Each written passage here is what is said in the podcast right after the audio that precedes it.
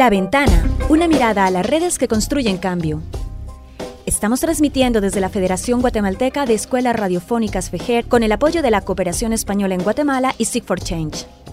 Les damos la bienvenida a La Ventana, un programa que da voz a quienes promueven el cambio social desde la diversidad, tanto en Guatemala como en toda la región centroamericana. Hablamos con personas involucradas en organizaciones nacionales e internacionales y movimientos sociales para conocer sus historias, logros y desafíos, esperando abrir la mirada hacia multiplicidad de experiencias que se desarrollan en los territorios. Yo soy Constanza Kahn. Y yo, Matías Aistrup. Buenas tardes, bienvenidos, bienvenidas a un programa más de La Ventana. Les saludamos desde Ferrer, en que donde estamos yo, Matías Aistrup, Connie y Jaquel Cocón en los comandos, transmitiendo desde Ferrer en la 1420 AM. Para los oyentes que no nos pueden escuchar el programa completo, recuerden que nos pueden volver a escuchar y escuchar los programas anteriores en Spotify con el nombre La Ventana Ferrer o también en la página www.anchor.fm diagonal La Ventana, donde igualmente pueden descargar nuestros podcasts. Sobre hoy, en el programa de hoy hablaremos sobre el suicidio de niñas y adolescentes y su relación con embarazos forzados. Justamente la interrupción voluntaria del embarazo en niñas víctimas de violencia sexual es un tema que es bastante polémico y del cual se está hablando cada vez más a nivel internacional. También hablaremos sobre la nueva publicación presentada por el Instituto de Salud Incluyente relacionada con una propuesta de reforma al sistema de salud pública en Guatemala. Por último, en el último bloque daremos a conocer a una organización dedicada a apoyar a mujeres cuyas parejas han sido asesinadas en hechos relacionados con delincuencia en el transporte público. Para comenzar nuestro programa hablaremos sobre el drama que tienen que afrontar niñas que han sido violadas y que producto de ese hecho criminal son sometidas a embarazos no deseados. El Fondo de Población de las Naciones Unidas, UNFPA, en uno de sus informes realizado en 2013, indica que 2 millones de los 7.3 millones de partos de adolescentes menores de 18 años que ocurren al año son partos de niñas menores de 15 años. La legislación en muchos países de América Latina no contempla el derecho de las mujeres a decidir sobre su sexualidad y eh, sus derechos reproductivos y mucho menos elegir si pueden o no ser madres. Incluso las criminaliza. Sin embargo, se están dando avances de manera lenta a nivel internacional, pero que pueden contribuir a dar pasos a favor de la protección de los derechos de estas niñas. Veamos un caso que sucedió en Ecuador, que fue el primero a llegar a la Corte Interamericana de Derechos Humanos. Paola Guzmán, una adolescente que en ese entonces tenía 16 años, fue acusada, violada y embarazada por el vicerrector del colegio donde estudiaba. El victimario lo obligó a ir a la enfermería del colegio para que el médico que allí trabajaba le practicara un aborto, pero este médico además la condicionó a hacerlo siempre y cuando tuviera relaciones sexuales con él. Paola decidió suicidarse en el colegio. Las directivas del plantel educativo no actuaron y guardaron silencio, convirtiéndose también en cómplices. El violador desapareció y solo fue acusado por abandono de cargo. Transcurrieron 16 años desde este doloroso hecho y no hubo sanción alguna, hasta que finalmente el caso llegó a la Corte Interamericana de Derechos Humanos, porque em, sobre la denuncia de que el estadio había violado el derecho a la vida, la integridad y permitido y encubrido la violencia sexual a que fue sometida la menor por funcionarios públicos, situación que llevó al suicidio de la menor. Este caso lo estamos narrando porque es una oportunidad para que el sistema interamericano de derechos humanos profundice en la obligación de los estados en proteger, sancionar, erradicar y reparar con la debida diligencia casos de violencia sexual. El programa de estudios de género y feminismos de la Facultad Latinoamericana de Ciencias Sociales Flaxo realizó un estudio denominado Vidas Silenciadas, una tragedia de la que no se habla, con el objetivo de explorar la vinculación entre suicidio y embarazo adolescentes. Hemos invitado a Walda Barrios, investigadora que coordinó el proyecto para hablar sobre esta tragedia que padecen las niñas y adolescentes en Guatemala y cuyas historias son invisibilizadas. Buen día, Walda, y bienvenida a nuestro programa. Pues muy buenas tardes, muchas gracias por la invitación para poder compartir los hallazgos de la investigación y al mismo tiempo continuar en el trabajo de sensibilización sobre la importancia del tema. Walda, las cifras son dramáticas. Aún así, hay demasiado silencio frente a estos temas. Eh, ¿Cómo surgió por parte de ustedes el realizar esta investigación? Fíjate que fue una línea, porque nosotras empezamos en 2015 con una investigación que se llama Me cambió la vida, que trataba precisamente el problema de los embarazos en niñas y adolescentes y la forma en que un embarazo no deseado, en el casi 90% de los casos producto de la violencia sexual, cambiaba la vida de las jóvenes. De me cambió la vida, pasamos a otra que se llama ¿Cuál es el problema? que es una expresión de un hombre adulto, porque encontramos que la mayoría de los hombres que violan y embarazan a estas jovencitas son hombres que les duplican o triplican la edad. Y de acuerdo a ellos, eso no es un, un problema. Pero en esta ruta de las investigaciones fuimos encontrando casos que frente al embarazo forzado no deseado y producto de la violencia sexual, las muchachas tomaban la decisión de quitarse la vida por no ver alternativas ni opciones. Entonces esa es un poco la historia de esta última investigación. O sea, tiene dos estudios que la anteceden.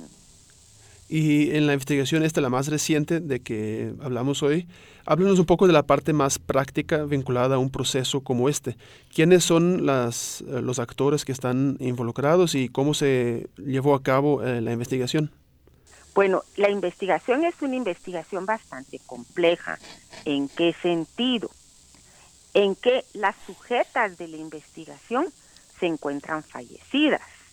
Entonces, tenemos que indagar en una familiar sobreviviente, que por lo general en nuestros casos ha sido la madre, para realizar una estrategia metodológica que se llama autopsia verbal, que es un poco reconstruir la historia a través de una informante clave muy cercana. Entonces, entrevistamos a las madres, básicamente, en uno de los casos es una maestra de la escuela y luego está la complicación ética de reabrir el duelo, ¿verdad? Porque hablar sobre un hecho que ha sido muy doloroso y en el cual la mayoría de las madres sienten culpabilidad, pues es complejo desde el punto de vista de la investigación, pero finalmente también verbalizarlo contribuye al proceso de sanación, porque una de las cuestiones más dañinas desde el punto de vista de la salud mental es el silencio.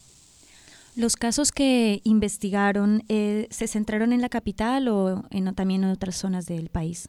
Tenemos en toda la República, porque hay dos departamentos que reportan las tasas más altas de incidencia, que son Jalapa y Alta Verapaz.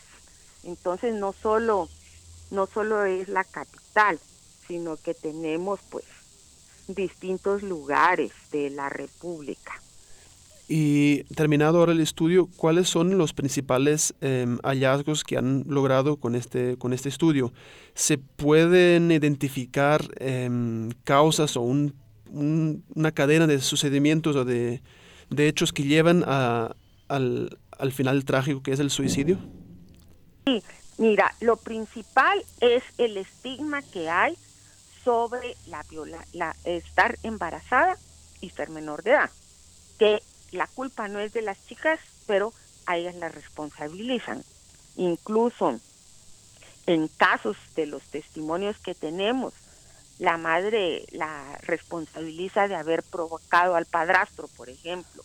Entonces, la víctima es culpabilizada.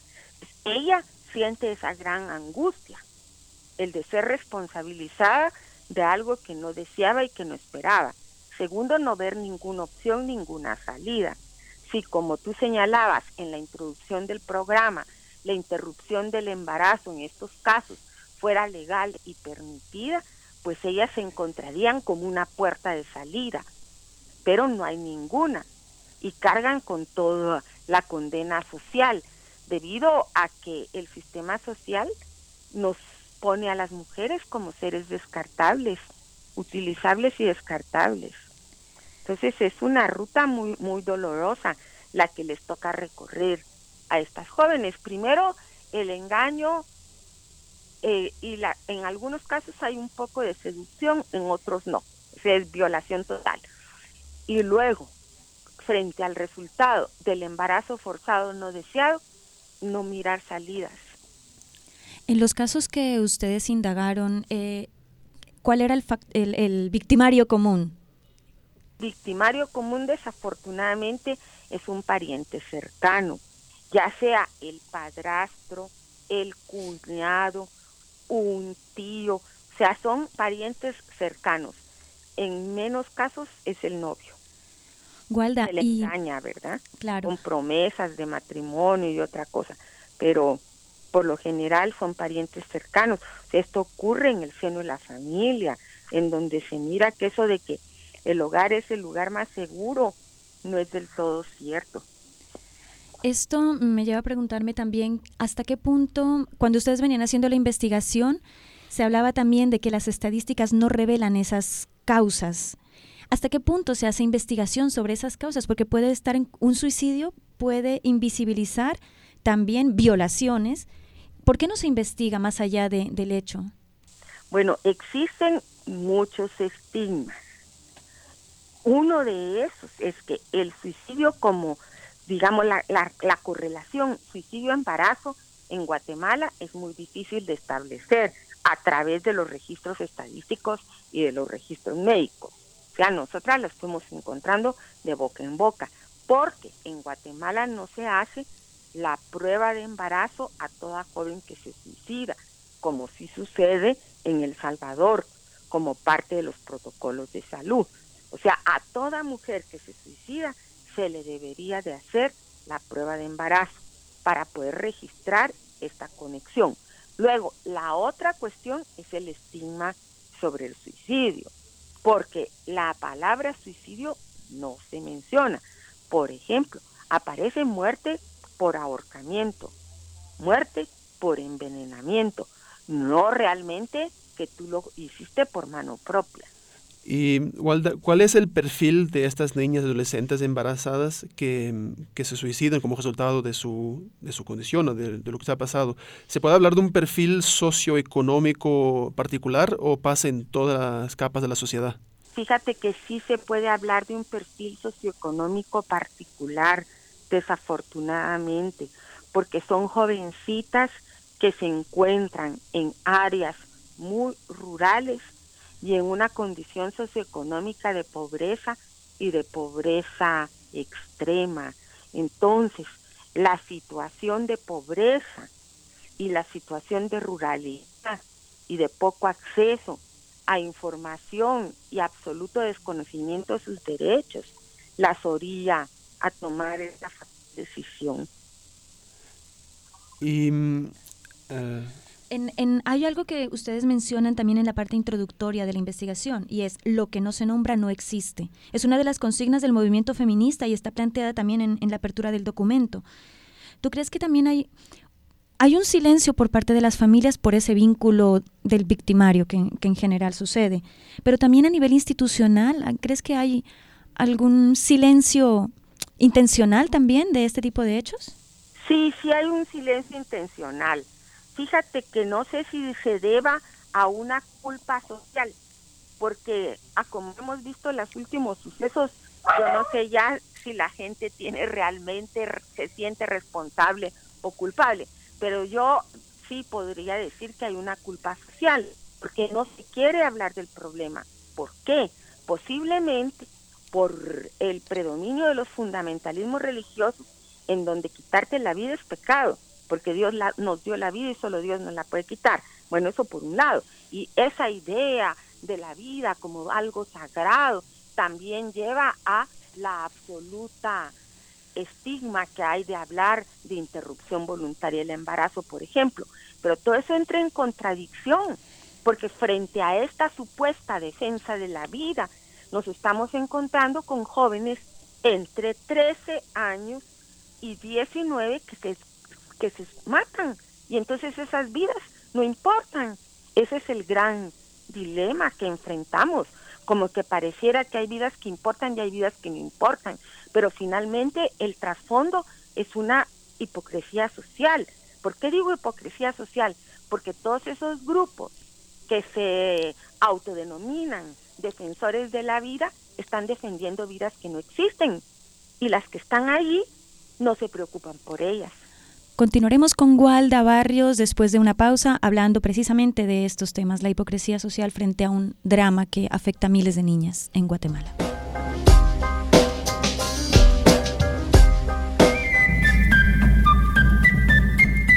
Las mujeres somos defensoras de la vida. Desde nuestros hogares y comunidades, procuramos cuidado y protección a todos los seres que nos rodean a la vez que contribuimos con nuestro trabajo a nivel comunitario. Nos organizamos y construimos alternativas para nuestro cuidado y el de los demás. Defendiendo el territorio. Cuidamos la vida. Un mensaje del Comité de Unidad Campesina, CUC. Escuche este y todos los sábados, de 11 a 12 horas. Música y charlas información sobre el acontecer nacional y sobre los derechos y demandas de la población con discapacidad, entrevistas, reportajes y notas especiales. Conduce Sebastián Toledo desde la Federación Guatemalteca de Escuelas Radiofónicas, FEGER 1420 amplitud modulada. Recuerde, desde este sábado, de 11 a 12 horas. Mira, Clarita se ve que esas personas no son de acá. Uy, sí, son migrantes. Yo ya ni les hago caso cuando piden dinero. Dicen que vienen a robar y que es gente violenta. Mamá, escucha. La gente dice que los migrantes son delincuentes, violentos, drogadictos, pero realmente ellos solo están huyendo de todo eso. Las personas migrantes abandonan sus comunidades buscando una forma de sobrevivir huyen de condiciones de pobreza y de la violencia. Son niñas como yo y madres como tú. Todas las personas tenemos derecho a vivir con dignidad y a tener la libertad de elegir dónde hacerlo. Este fue un mensaje de la Mesa de Coordinación Transfronteriza, Migraciones y Género, Guatemala, México.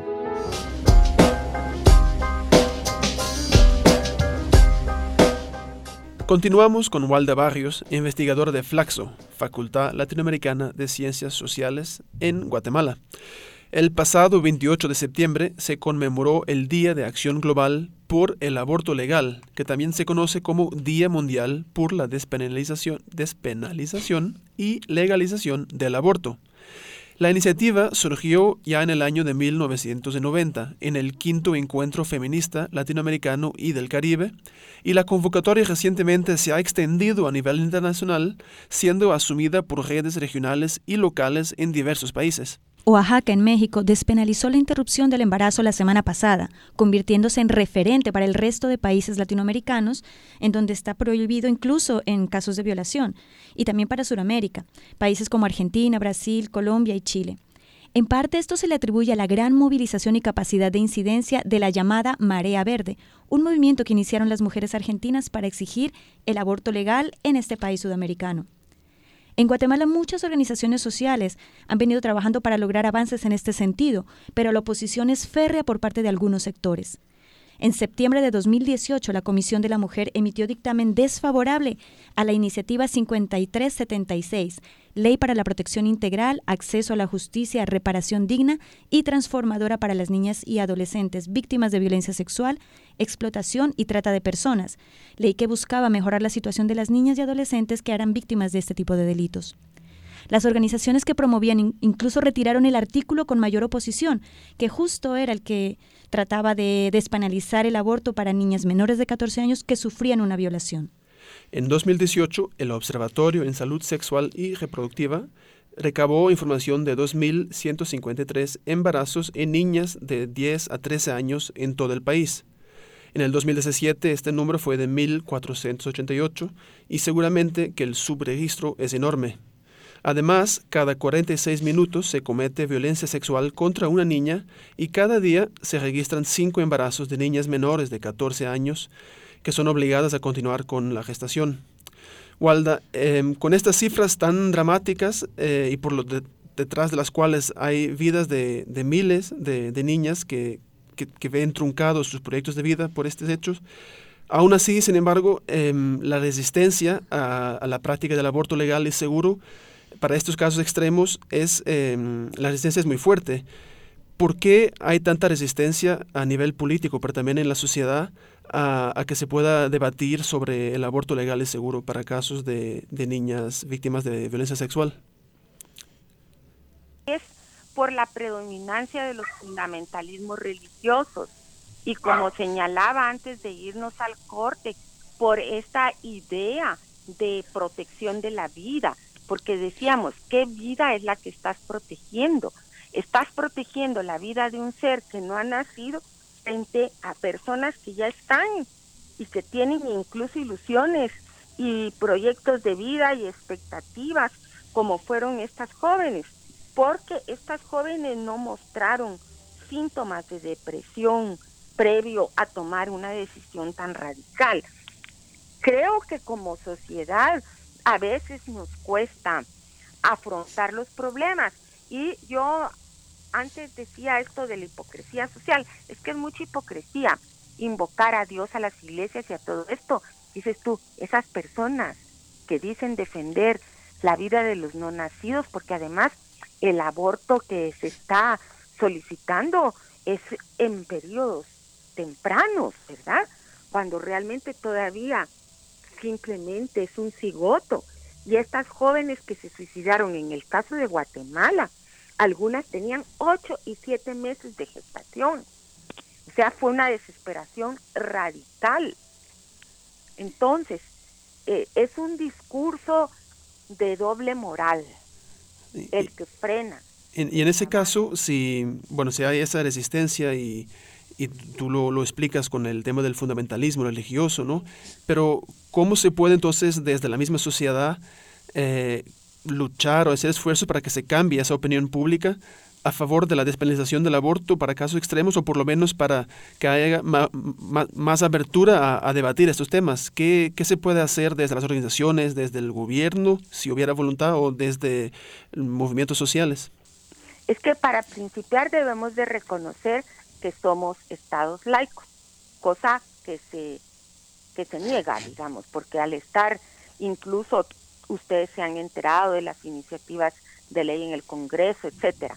E, el Estado es laico y como Estado laico se debe de proteger la vida de las personas que estamos, que existimos con derechos sociales. ¿Cómo hacer? La forma es reivindicar en las instituciones no solo la laicidad del Estado, sino el derecho a la educación integral en sexualidad, sobre la cual hay también un gran estigma. Por, por todos estos prejuicios religiosos, se piensa que hablar de sexualidad es como invitar a las personas a tener relaciones sexuales y no hacerlas conocer cómo funcionan sus cuerpos, poder prevenir los embarazos, etcétera.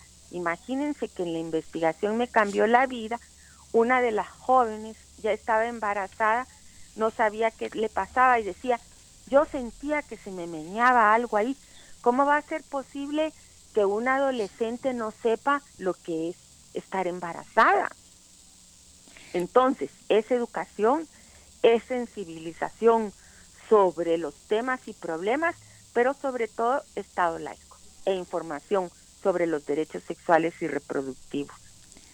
En el mundo se está debatiendo ya de manera muy fuerte el tema.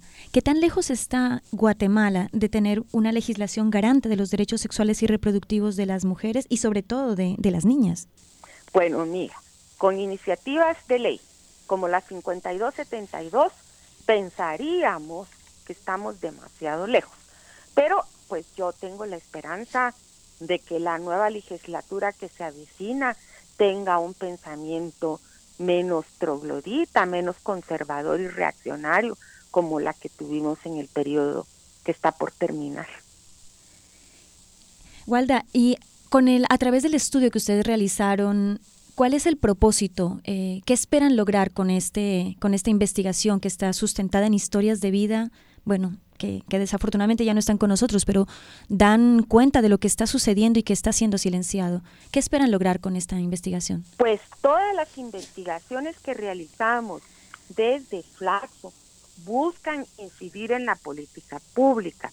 Por eso hay un conjunto de recomendaciones para el Ministerio de Salud, para el Ministerio de Educación, para el de Desarrollo, incluso para el MP, porque se trata de mejorar los registros. También tenemos todas esas propuestas, o sea, la de mejorar los protocolos de atención, mejorar los registros, mejorar la forma en que se llevan los datos, en que se llevan las estadísticas. Y también tenemos recomendaciones para las universidades y los centros de investigación, en el sentido de que este es un estudio exploratorio, se trata de continuar trabajando sobre el tema y transformar el abordaje de los suicidios de ese nivel mediático, en donde se habla de muertes por amor y de muertes pasionales, para brindar más información y estrategias de prevención y también colocar a la salud mental en la agenda de salud pública. Igualda, eh, en ese trabajo vuestro de tratar de incidir en instituciones como el Ministerio de Salud, el MP que, que mencionabas, ¿cómo es ese proceso de incidencia? Eh, ¿Cuán fácil es tener diálogo con estas instituciones? Y con base en vuestra experiencia, ¿qué es lo que logran efectivamente organizaciones eh, de sociedad civil o académicas como ustedes? Mira, son diálogos difíciles, pero se van dando y sí se van produciendo cambios pequeños y no como querríamos, pero sí se van produciendo cambios. En el proceso de investigación, pues nosotras acudimos como informantes claves a todas estas instancias. Entonces, en cierta forma, se va colocando y situando el tema en la en la agenda de cada una de estas institución. Es difícil, no vamos a ver los cambios tan pronto, pero pienso que con la sensibilización sobre el problema, pues es un paso que vamos dando adelante. Gualda, en, en, este momento, ¿cuál es la ruta de atención a la que pueden acceder niñas que son víctimas de este tipo de delitos y que desafortunadamente eh, quedan en embarazo? En este momento, ¿hay alguna ruta que, a la que pueden acudir? No, es que fíjate que ese es un problema grande y eso tiene que ver con la ruralidad, porque la mayoría de estos casos fueron en áreas rurales y pues si no hay centros de salud para atención de embarazo, centro de salud para atención de salud mental es peor todavía. Este, digamos, vacío de la atención en salud materna, como se le llamaba en el pasado, se detectó desde la investigación me cambió la vida. Y en ese caso... nos falta eso. Y en ese caso, en esa ausencia en zonas rurales de instituciones públicas, ¿existen organizaciones eh, privadas o digamos asociaciones, organizaciones de sociedad civil que ocupan eh, ese rol o ahí también hay un vacío? No, también ahí hay un vacío. Es por lo lejos. Sí. Ya son comunidades lejanas, son muchachas que están, digamos, en absoluta ruralidad. Eso no quiere decir que no hayamos encontrado un par de casos en la ciudad, ¿verdad? Hay un caso aquí en la capital y otro caso está en Villanueva, que es bastante conurbado, pero la mayoría son lejos, en Alta Verapaz, en Jutiapa, en Jalapa, en el Petén mismo, en Escuintla, pero no en la zona urbana. Pues bastante preocupante esta situación. Esperemos que todos estos esfuerzos desde las organizaciones de la sociedad civil y desde la academia sigan contribuyendo a que muy pronto tengamos pues las niñas tengan este sistema de protección basado en sus vidas, en proteger su vida y su integridad. Walda, muchísimas gracias y gracias por poner el ojo, la atención, la lupa en estas problemáticas que son acalladas en países como en Guatemala y en general en América Latina. Es, visibilizarlos es el primer paso. Ahora es la movilidad social precisamente para actuar frente a esta situación. Muchas gracias y esperamos volver a tenerte en nuestro programa. Gracias y por eso yo los convoco a buscar la campaña que se llama Protejamos a las Niñas, que es una campaña vinculada a todos estos procesos para precisamente eso, proteger a las niñas. Muchas gracias, Valda. Vamos a una pausa y volvemos con una entrevista a Cristian Osorio del Instituto de Salud Incluyente.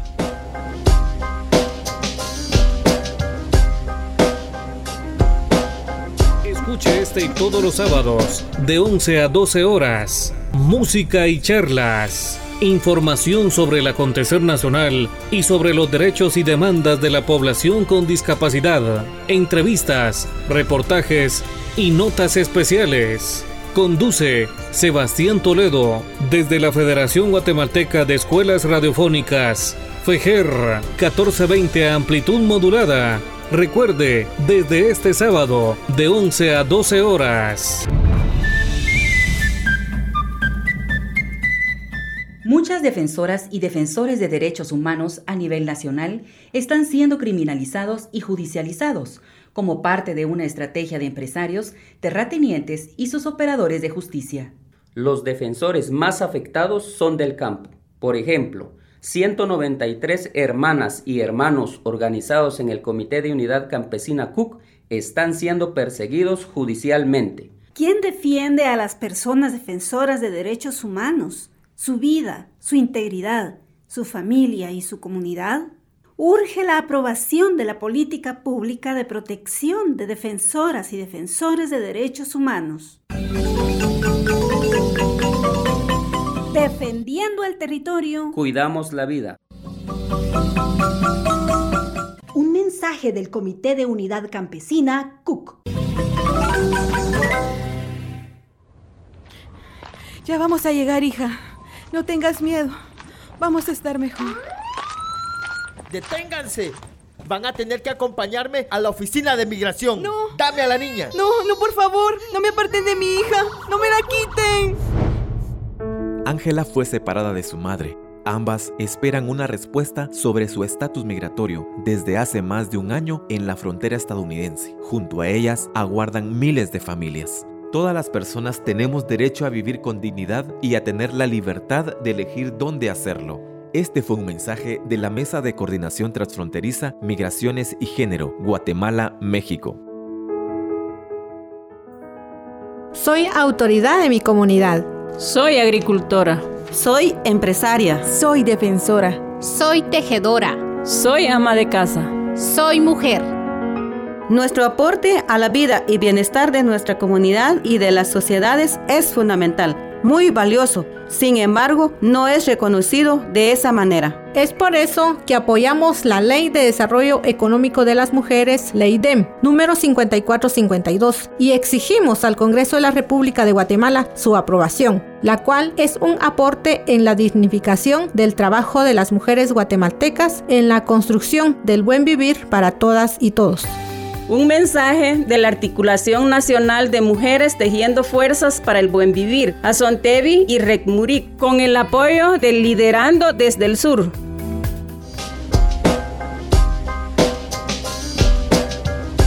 Seguimos en la ventana con otro tema que interesa a toda la ciudadanía, que es la apuesta por hacer una reforma al sistema de salud pública en Guatemala.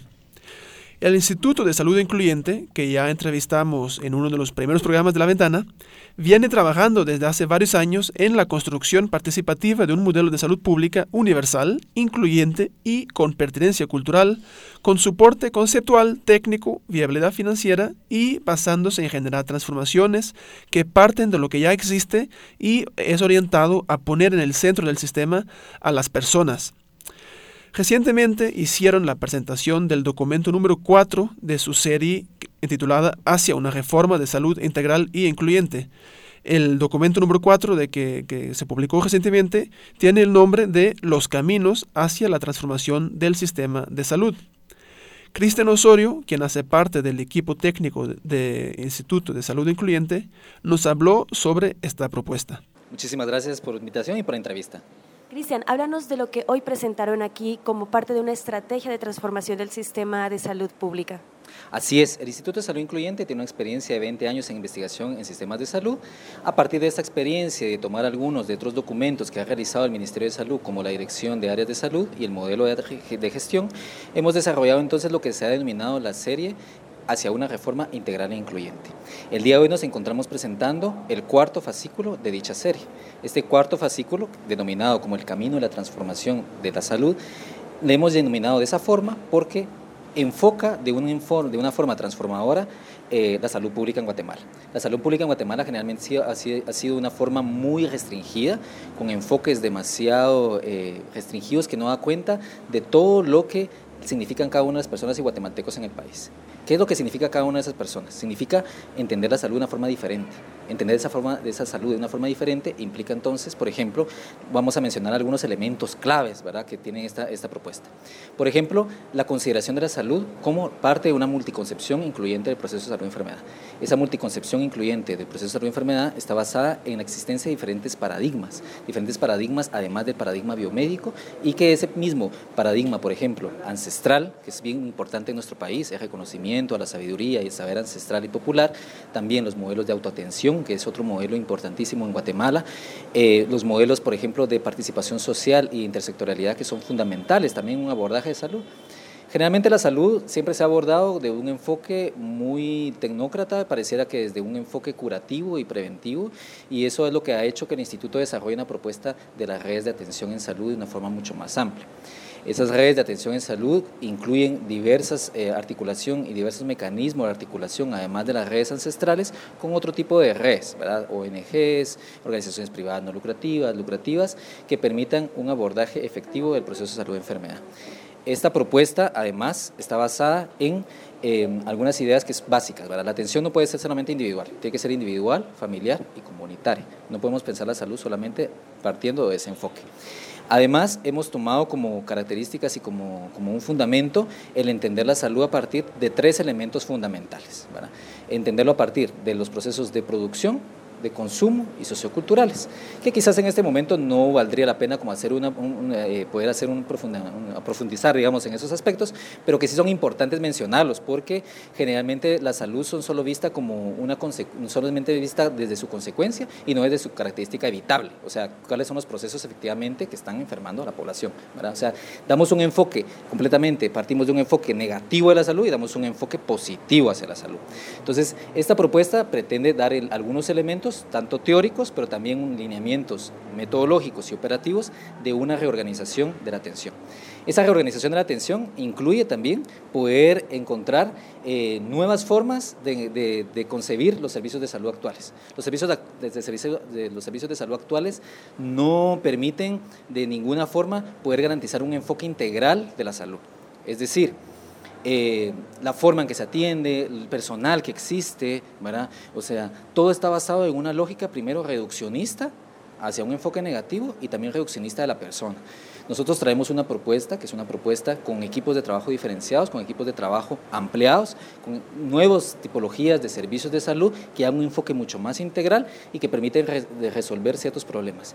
Esos problemas no son solamente del primer nivel, ¿verdad? son problemas que son, trascienden a toda una red. O sea, traemos una propuesta que va a ser desde lo local, a través de puestos de salud, hasta hospitales eh, eh, de referencia. ¿verdad?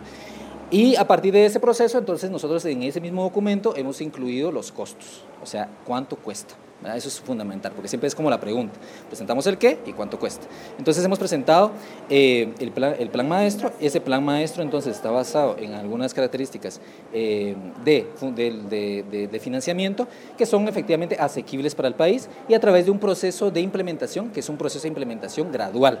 Eso da un funcionamiento adecuado que permite efectivamente garantizar la implementación de la red de atención. Cristian, en la presentación se hablaba de una cifra cercana al 70% de personas que no tienen acceso a, esta atención. ¿Cómo el cambiar el enfoque podría permitir que ese 70% que queda por fuera del sistema quede incluido? Es porque es un derecho básico, fundamental. Claro, y ha sido un derecho básico fundamental negado, y ha sido negado básicamente por la forma de organización del sistema actual. El sistema actual de salud no ha garantizado que exista un ordenamiento estratégico es decir, la forma de organización de los sistemas de salud, la organización de los diferentes servicios de salud no ha sido organizada de acuerdo con un pensamiento de largo plazo y de desarrollo de largo plazo. Entonces, partiendo de una lógica de una sectorización del país, sectorizarlo, crear diferentes unidades de adscripción. Cuando hablo de adscripción me refiero a que la persona sabe a dónde ir, pertenece a un servicio de atención. Actualmente no sabemos hacia dónde pertenecemos. Actualmente, si me preguntaran a mí el día de hoy, Cristian Osorio, ¿cuál es su servicio para poder ir público? No tendría una respuesta. Y es efectivamente porque ha existido un abandono de la infraestructura de salud. Entonces, nuevos enfoques basados en una reorganización territorial diferente permite efectivamente poder tener una idea de entonces de cuál es ese grado de escalabilidad de la red, cómo permitir enfoques desde el puesto de salud hasta un hospital de referencia. Entonces, esa idea nueva de cómo organizar los servicios permite garantizar ese acceso universal y garantizar ese derecho humano a la salud. Hay una problemática que atraviesa, eh, pienso que todos los sectores de, la vida del país y es el racismo. Cómo el racismo se ha, manifestado también en ese acceso a la salud y en el sistema mismo de salud. Primero vamos a hablar de aspectos inequitativos en la distribución de los servicios de salud que han sido garantizados por ciertos mecanismos estatales. O sea, ha existido, eh, ha existido una debilidad institucional para poder garantizar el acceso a los servicios de salud en las comunidades principalmente indígenas. Encontramos la brecha principal de eh, servicios de salud, a pesar de que es nacional, podemos encontrar que las peores tasas, ¿verdad? Las peores tasas, tanto de desnutrición como también de morbilidad, y también no solo mencionar temas como desnutrición, que generalmente son como que los más mediáticos, sino también existe una alta tasa de enfermedades crónicas en esas comunidades. Entonces, hemos visto que, primero, ha habido un abandono, segundo, ha habido una negación hacia la existencia de otros saberes existentes en esas comunidades. Nosotros en el instituto hemos hecho algunas investigaciones y esas investigaciones nos han mostrado que incluso la ausencia estatal en servicios de salud, eh, o sea, existe una ausencia de servicios de salud estatales, pero ahí existe mayor cantidad de terapeutas mayas ancestrales en esas comunidades, que son las que han asumido con una muy buena responsabilidad, ¿verdad? Y que han asumido con un muy buen grado de resolutividad. Es decir, que nosotros, por ejemplo, eh, en algunos comentarios se han realizado acerca de la existencia, por ejemplo, de complicaciones por comadronas en hospitales. Nosotros sabemos que la tasa, por ejemplo, de, de, de, esos, de esas complicaciones se deben a una referencia temprana por la comadrona. O sea, no es efectivamente, muchas veces no es la propia intervención, muchas veces también es la referencia propia de esa comadrona, que se expone evidentemente a un sistema racista, que cuando llega en esos espacios es atacada ¿verdad? y son menospreciados sus saberes, mientras que ella ha tenido una experiencia histórica y ancestral de atención de muchas, de realización de muchas atenciones. Nosotros hemos, eh, nosotros hemos hecho procesos de consulta también con ellos y no pretendemos entonces una folclorización que se pretende muchas veces por parte de los sistemas. Es decir, cuando hablamos de, pertinencia intercultural, pareciera que solamente es como adornar, pareciera que es como adaptar los espacios, ¿verdad? Entonces, eso no es suficiente, ¿verdad? Es, es suficiente también un reconocimiento de esa justicia. Nosotros nos basamos en mucho en la justicia social. La justicia social tiene que ser completa y dentro de esa justicia social es necesario la justicia cognitiva, es decir, que reconocer esos nuevos saberes. Esos nuevos saberes es fundamental para una justicia social. Sin eso es imposible. Entonces, ese mismo estado ¿verdad? racista y la exclusión de otros saberes también han afectado tanto la distribución de servicios como la negación de otras formas de abordar la salud. ¿Cómo en la práctica se puede incorporar eh, estos saberes, esas nuevas epistemologías? Bueno, que no son nuevas realmente, que han estado y han existido siempre, pero que han sido invisibilizadas. ¿Cómo incorporarlas en el día a día, en la práctica, especialmente en estas zonas tan marginadas como son las zonas rurales de Guatemala? Claro que sí. Nosotros tenemos una propuesta que es una propuesta que se denomina coordinación en paralelo.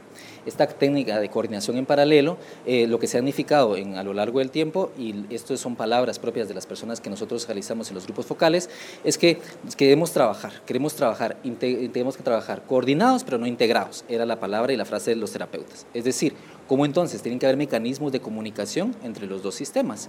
Obviamente entonces existe una competencia que personas de los servicios de salud como biomédicos y formados en la biomedicina occidental, entonces pueden dar una cierta atención, pero efectivamente existen elementos energéticos y otros elementos espirituales que están relacionados y entonces debe habiendo una comunicación completa entre las redes, entre las, entre las terapeutas mayas ancestrales, que hablando en una perspectiva de redes, hemos también eh, desarrollado la red ancestral en salud y este modelo, digamos, eh, biomédico. ¿Cómo existe ese grado de comunicación y de referencia y contrarreferencia que se crea a lo largo del tiempo por medio de ciertos mecanismos que son dados a través del intercambio de experiencias? Es decir, no la educación clásica que se le ha querido dar A, estas, digamos, entre lo biomédico hacia lo, hacia lo ancestral, sino realmente el reconocimiento en espacios de relaciones horizontales y poder tener mecanismos de referencia y contrarreferencia entre los dos sistemas a través de la coordinación en paralelo.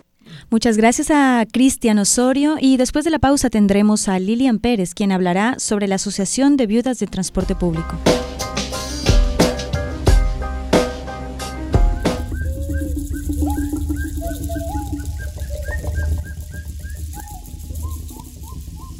Defender nuestros territorios implica luchar contra el despojo actual, contra el sistema económico, político, ideológico, social y cultural de dominación, explotación e injusticia que imponen las empresas transnacionales y nacionales en complicidad con los gobiernos de turno. Defendamos nuestros bosques, fuentes de agua, el aire, las semillas, a la madre naturaleza, tanto en las áreas rurales como en las urbanas. Además, es necesario defender nuestros otros territorios como nuestro ser, nuestra historia, nuestra identidad. Unámonos y luchemos desde nuestras comunidades para refundar el Estado actual hacia un Estado plurinacional. Este es un mensaje de Serjus y esta estación. Escuche este y todos los sábados de 11 a 12 horas. Música y charlas. Información sobre el acontecer nacional y sobre los derechos y demandas de la población con discapacidad. Entrevistas, reportajes y notas especiales. Conduce Sebastián Toledo desde la Federación Guatemalteca de Escuelas Radiofónicas FEGER 1420 amplitud modulada. Recuerde, desde este sábado, de 11 a 12 horas. Ya vamos a llegar, hija. No tengas miedo. Vamos a estar mejor. ¡Deténganse! Van a tener que acompañarme a la oficina de migración. No. Dame a la niña. No, no, por favor. No me aparten de mi hija. No me la quiten. Ángela fue separada de su madre Ambas esperan una respuesta sobre su estatus migratorio desde hace más de un año en la frontera estadounidense. Junto a ellas aguardan miles de familias. Todas las personas tenemos derecho a vivir con dignidad y a tener la libertad de elegir dónde hacerlo. Este fue un mensaje de la Mesa de Coordinación Transfronteriza, Migraciones y Género, Guatemala, México.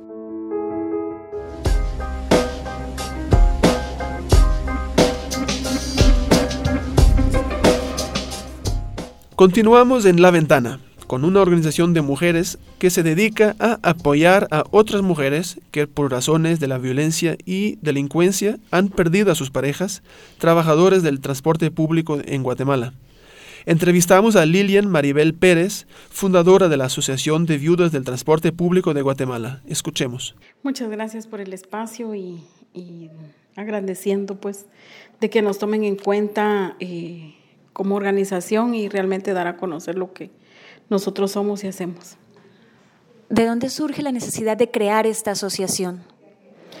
Bueno, la asociación surge en los años de 2008, eh, cuando en nuestro país lamentablemente se identificaban estadísticas exageradamente altas de asesinatos en contra de pilotos del transporte público. La inseguridad estaba incontrolable por las autoridades y se identificaban eh, aproximadamente al año hasta 189 asesinatos en el año y en donde las autoridades y nadie le interesaba el tema de los pilotos. Y había muchas viudas que realmente estaban buscando justicia, buscando apoyo. Y el problema más grande es la falta de oportunidades que hay hacia las mujeres y en este caso en las viudas que quedaban totalmente desamparadas. ¿Cuál es la situación de, de estas mujeres que, por un lado, son víctimas de, de la inseguridad al perder a, a sus parejas, al padre de sus hijos, pero por otro lado también a, su vez son víctimas de, de, muchos tipos de violencia ¿no? y de discriminación por el hecho de ser mujeres. ¿Cuál es esa situación que afrontan eh, estas personas? Bueno, la realidad para muchas mujeres aquí en Guatemala es bien complicada porque muchas mujeres sí vivimos todo tipo de violencia, mucha marginación por, ser, eh, por quedarse uno solo, desprotegido, eh, a veces despojado de lo poco que queda de, un hogar. Eh, si uno vive con algún familiar y ese familiar todavía no, o sea, depende uno de ese familiar, a veces pues es víctima de todo eso esas humillaciones y, discriminación. Aparte de eso, una sociedad tan machista que margina a la mujer por estar sola y las oportunidades para muchas mujeres son bien limitadas. El trabajo, a veces cuando uno se queda con tres, cuatro niños, muchas empresas lo discriminan a uno porque hay mucha responsabilidad y el tiempo a veces no puede uno dedicarlo al 100% al trabajo. Y, y, también a veces la situación de, de vulnerabilidad que uno vive al estar uno solo y también la persecución que hay después de los criminales que asesinan al esposo. Muchas de las viudas son perseguidas después del asesinato del piloto. Hemos tenido casos de señoras que han sido víctimas de, los mismos extorsionistas, obligándolas a, a recibir un teléfono y a seguir recogiendo extorsión, porque siguen el mismo camino del esposo, son amenazadas de esa manera. Y esto pues de alguna manera las autoridades no han logrado ponerle un límite a esta delincuencia que realmente perjudica a una población en general. ¿En general hay impunidad en estos casos? Hay mucha impunidad porque de todos los casos, por ejemplo, de los más de 4.000 casos que nosotros hemos identificado, si mucho, unos 50, 100 casos han llegado a juicio y no se puede por ejemplo, exigir justicia porque no hay una justicia realmente transparente y no se ha profundizado una investigación para dar realmente con los actores intelectuales del tema de extorsión.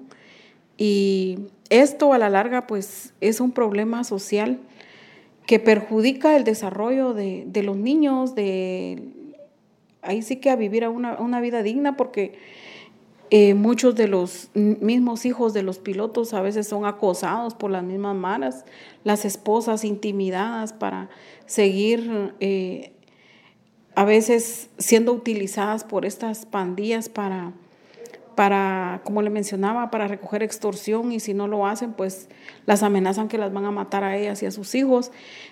Y de esta manera muchas de ellas, pues nosotros intentamos aperturar algunos tipos de negocio con ellas. Empezamos con un proyecto de farmacias, no se pudo trabajar por la inseguridad. ¿Qué, ¿Qué sucedía en esos casos? Eh, en áreas donde, por ejemplo, donde ellas viven, son áreas rojas, áreas muy desprotegidas por la seguridad, y esto no nos permite poder tener un, una posibilidad de que ellas puedan ser emprendedoras tienen que emigrar de esos lugares donde ellas, eh, donde ellas residen para poder tener algo, porque de lo contrario no se puede trabajar en el mismo lugar.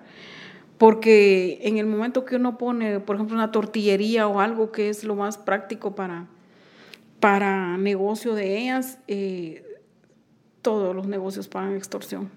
Y esto pues limita las posibilidades de que una familia que ha sido víctima de violencia pueda salir adelante. Y uno sigue siendo víctima. En esos casos, eh, las mujeres o estas familias, ¿hacia dónde se van en busca de esa seguridad o, huyendo de esa violencia que se sigue perpetuando contra ellas? Muchas de las señoras pues son originarias de algún, la mayoría de, de, guatemaltecos aquí de la capital pues somos originarios de algún pueblo o algún departamento. Y muchas de las señoras pues que son originarias de algún pueblo o algún departamento pues deciden regresar si tienen algún familiar o, alguna propiedad en algún lado, pues deciden regresar. Nosotros vemos muy duro y difícil que una persona en un pueblo o en un departamento pueda salir adelante por las limitaciones que hay. En un pueblo no se consigue un trabajo, en un pueblo no se consigue una educación completa, ni, ni tienen las mismas posibilidades de, que en la capital, pero lamentablemente en la capital ya no se puede vivir mucha inseguridad y esto limita a que muchas mujeres podamos salir adelante. Este tipo de violencias es evidente que perpetúan esos ciclos de pobreza y, lo reciben, la carga la reciben también los hijos, la falta de acceso a oportunidades. La asociación, eh, ¿cómo hace el acompañamiento a, estas mujeres que acuden a ustedes? Bueno, a principio nosotros eh, vemos un caso reciente. Eh, lo primordial es darle la atención psicológica, que es lo inmediato, para, ahí sí que para tratar el, problema emocional. Donde ya se trabajó en el problema emocional, nosotros tratamos de, involucrarlas en los talleres de, empoderamiento y de emprendimiento, que en este caso pues el INTECAP es nuestro aliado, nos dan la oportunidad de que ellas tengan el curso que ellas quieran. Eh, nosotros tenemos más acceso a los de corte y confección, que vemos un poco más accesible y más comercializado el, proyecto de, de, costura, donde sabemos de que desde su casa o en una empresa pues puede uno generar ingresos. Para los niños, pues nosotros eh, tenemos esa posibilidad de darles mm, talleres de computación. Ahorita solo estamos en eso, talleres de computación y otros talleres que queremos implementar para el próximo año. Pero nosotros con el fin realmente de que hay muchos niños que son los más grandes del, del lugar, que a veces deciden dejar de trabajar, de estudiar para ponerse a trabajar y generar un poco de apoyo con ingresos a la familia. Supongo que también estos niños quedan a la merced de ser reclutados por bandas delincuenciales, por maras. Eso, eso ha sido realmente la preocupación y la razón por qué existe la asociación, en que estos niños y jóvenes, gracias a Dios, no hemos identificado ni un solo hijo de, de viuda ni de piloto asesinado involucrado en maras. Para nosotros es realmente satisfactorio que tal vez no hemos hecho grandes cosas, pero lo poco que hemos aportado ha significado mucho porque muchos de los hijos de los pilotos pues no pertenecen a una pandilla, no han participado en crímenes, ni en nada que nos avergüence que no hemos hecho algo por, por esta niñez que está desprotegida.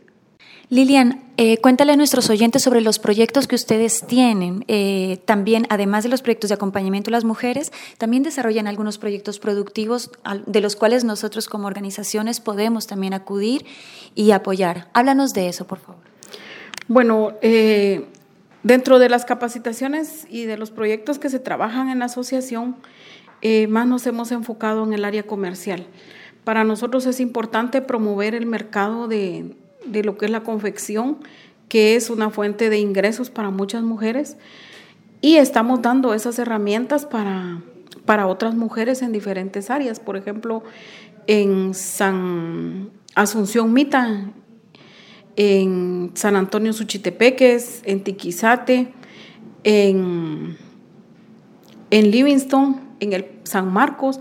En varios lugares tenemos solicitudes de, de personas que, quieren involucrarse en, los proyectos porque los están viendo que son proyectos productivos y que de alguna manera esto pues va a generar oportunidades de trabajo y de ingreso para muchas mujeres y esperamos que muchas organizaciones nacionales como internacionales y cualquier empresa que esté interesada en aportar parte de, del apoyo que nosotros eh, como organización necesitamos es, nosotros no pedimos nada regalado, promocionamos nuestros productos. Tenemos camisas, playeras, todo lo que son blancos.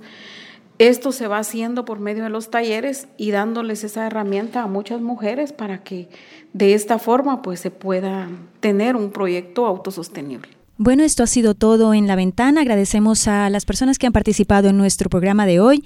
Les recordamos que podemos, pueden escuchar nuestro programa en la 1420 AM los miércoles a las 4 de la tarde y pueden escuchar nuevamente los programas anteriores en Spotify, La Ventana de Fejer o en www.anchor.fm slash La Ventana, donde podrán también descargar nuestro podcast. Nos vemos en ocho días. Feliz semana. La música utilizada en este programa es de Sangre Maíz, de Grupo Semilla y Grapes. Este es un programa de la Federación Guatemalteca de Escuelas Radiofónicas FEJER con el apoyo de la Cooperación Española en Guatemala y Seek for Change. Esto ha sido La Ventana.